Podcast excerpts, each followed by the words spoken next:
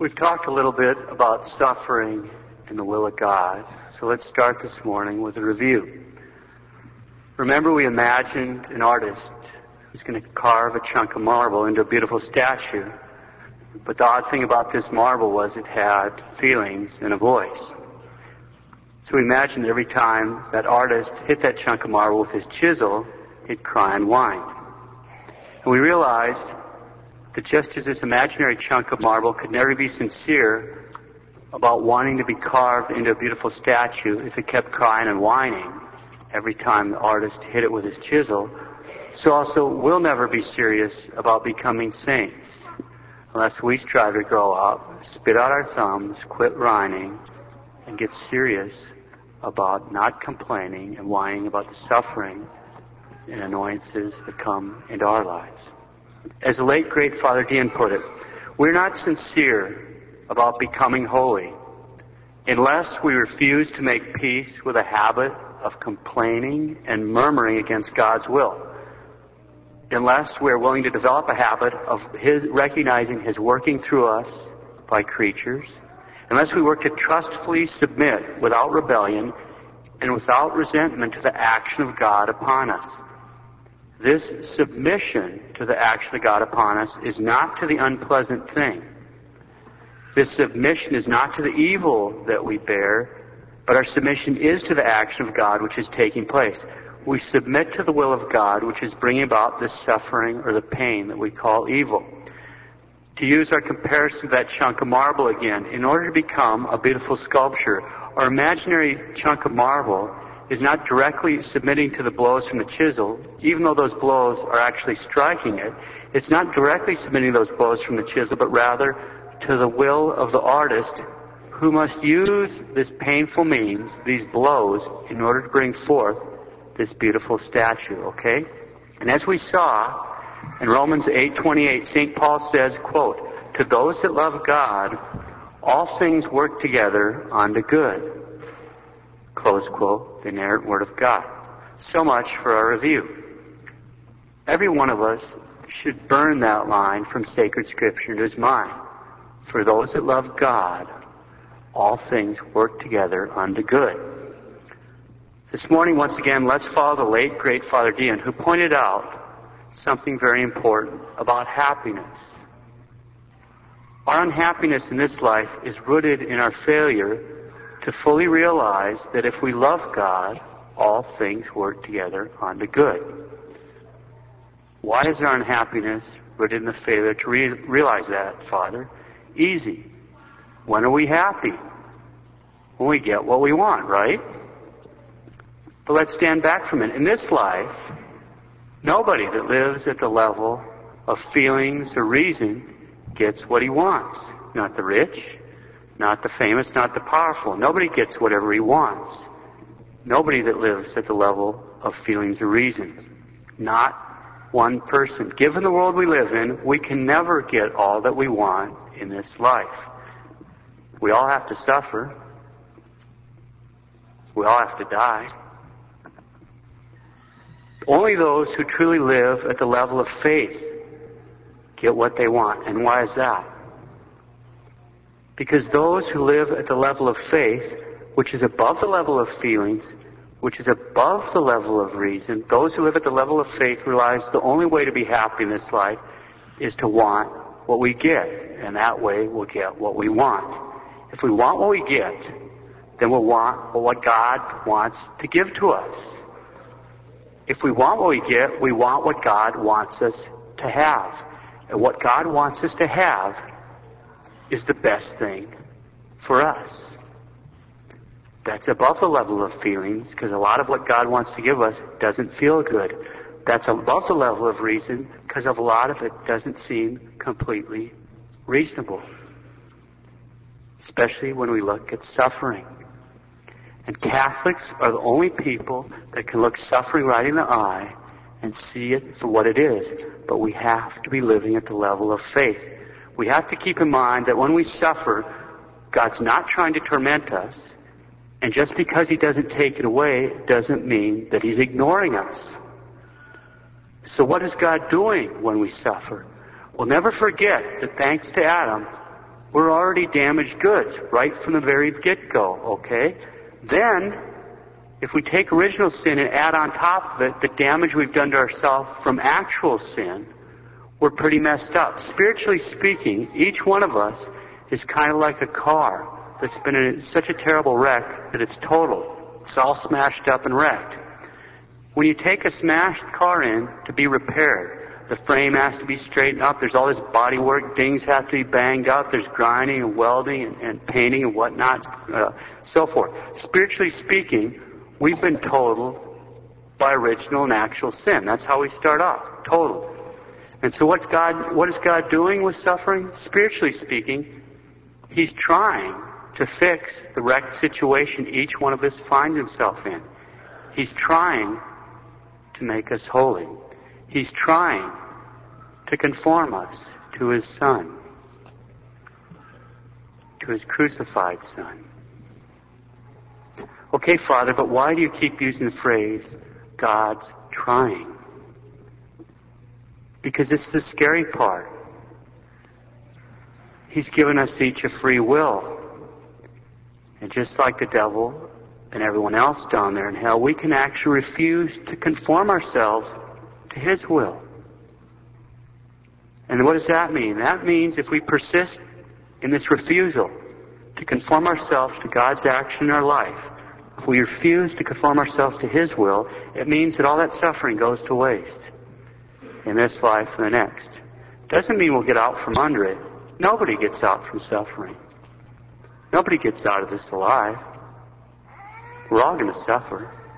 We're all going to. Nobody gets out of it. A lot of people lie to themselves, but nobody gets out of it. So we can refuse to conform ourselves to God's will, but it's easy with the eyes of faith to see how crazy that is if we keep in mind that since God is infinitely wise, He knows what's best with us, for us. And since He's infinitely loving, He wants what's best for us. And since He's infinitely loving, He can and will do what's best for us if we just let Him. We need to burn those realities into our mind. Since God's infinitely wise, He knows what's best for us. Since He's infinitely loving, He wants what's best for us. Since He's infinitely powerful, He can and will do what's best for us. If we love God, all things work together for our good. St. Alphonsus comments on this line from Scripture, quote, God wills only our good. God loves us more than anybody else can or does love us. His will is that no one should lose his soul, that everyone should save and sanctify his soul.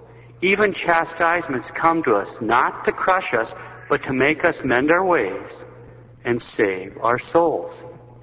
Those who love God are always happy because their whole happiness is to fulfill, even in adversity, the will of God.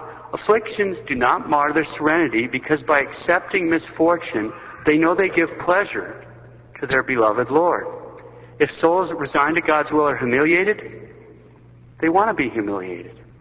If they are poor, they want to be poor. In short, whatever happens, is acceptable to them, hence they are truly at peace in this life. This is the beautiful freedom of the sons of God and is worth vastly more than all the kingdoms of the world. This is the abiding peace which in the spirits of the saints surpasseth all understanding. Close quote, St. Alphonsus, Bishop and Doctor of the Church. But he's not alone. St. Vincent de Paul says exactly the same thing. Quote, we ought to submit to the will of God and be content in whatever state it may please Him to place us. Nor should we ever desire to change it for another until we know that such is His pleasure. This is the most excellent and most useful practice that can be adopted upon earth. One act of resignation to the divine will, when it ordains what is repugnant to us, is worth more than a hundred thousand successes according to our own will and pleasure. Close quote, St. Vincent de Paul. That's worth hearing again. One act of resignation to the divine will, when it ordains what is repugnant to us, is worth more than a hundred 2,000 successes according to our own will and pleasure. We could keep multiplying quotes. The writings of these saints are full of these. I could literally stand up here for an hour and keep reading the same thing. Let's close with a few concrete examples. Quote, June 15th, 1941. My dear Mama, at the end of the month of May, I was transferred to the camp of Auschwitz. Everything is well in my regard. Be tranquil about me and my health, because the good God is everywhere and provides for everything with love. Cordial greetings and kisses, affectionately, Raymond. Close quote. Dear Mama, I'm in Auschwitz, but be tranquil about me and my health, because the good God is everywhere and provides for everything with love. Those who love God are always happy because their whole happiness is to fulfill, even in adversity, the will of God. This is the beautiful freedom of the sons of God, and it's worth vastly more than all the kingdoms of the world. Raymond's name and religion was Maximilian, Father Maximilian Kolbe. One of the first Auschwitz prisoners, Father Conrad Szweda, says, quote, The work was done at a run with foremen stationed every several yards to beat any prisoner especially priests, who slowed down. It was a real way of the cross. For Father Maximilian, it lasted two weeks. He was singled out to carry loads that were two or three times what non-priests carried. And carrying anything, especially at a run, was difficult over the uneven ground of the swamp. If he paused to rest, he was beaten with sticks. Fellow priests who saw him bleeding wanted help, but he told them, usually with a smile, don't expose yourself to a beating. The Immaculata is helping me. I'll get along. Close quote. He told them with a smile, the Immaculata is helping me. Those who love God are always happy because their whole happiness is to fulfill, even in adversity, the will of God. This is the beautiful freedom of the sons of God, and it's worth vastly more than all the kingdoms of the world. Father Conrad Szweda, quote, Sometimes I was deeply depressed and complained that I could not go on. But what if God wants you to live and survive this camp? He asked. He held out Mary to me saying, She is the consoler of the afflicted who listens to everyone, helps everyone who calls on her. I found a special comfort in his urging, Take Christ's hand in one of yours and Mary's in the other. Now, even if you are in darkness, you can go forward with the confidence of a child guided by its parents. Close quote. Take Christ's hands in one of yours and Mary's in the other, and even if you're in darkness, you can go on with the confidence of a child, a child guided by his parents. Those who love God are always happy because their whole happiness is to fulfill, even in adversity, the will of God. This is the beautiful freedom of the sons of God, and it's worth vastly more than all the kingdoms of the world. Father Sigismund Ruzak. In a certain quote, in a certain sense, the concentration camp was beneficial to me. There was certainly nothing routine about my prayers. Intense, anguish, filled with the deepest faith and salted with tears. That's how I prayed at Auschwitz. When I came into contact with Father Kolbe, I was still approaching God rebelliously. Why? Why? How can you permit all this? At that time, Father Kolbe still bore bruises and signs of beating, but he never complained. It was he who helped me penetrate the meaning of suffering. Father Kolbe still bore bruises and signs of beating, but he never complained. Those who love God are always happy because their happiness is to fulfill, even in adversity, the will of God. This is the beautiful freedom of the sons of God, and it's worth vastly more than all the kingdoms of the world. From a prisoner who knew St. Maximilian because he tried his vocation with his Franciscans years before, quote, I expressed my deep sorrow over his terrible beating. He replied that he was glad to suffer, that everything came from the Lord. All one could see in him was peace, humility, total submission to God's will, and a great compassion for fellow prisoners. While the rest of us impatiently looked for liberation, he said he wanted whatever God and the Immaculata wanted. That will be best. In the concentration camp, where we were crushed by inhuman sufferings and robbed of faith, he not only accepted everything as from God's hand, but thanked him and loved him all the more. Close quote. He wanted whatever God and Immaculata wanted. That will be best. In the concentration camp, he not only accepted everything as from God's hands, but he thanked him and loved him all the more. The only way to be happy in this life is to want what we get. And that's the only way we're going to get what we want. If we want what we get, then we want what God wants to give us, what God wants us to have. What God wants us to have is the best thing for us. God wills only our good. God loves us more than anyone else can or does love us.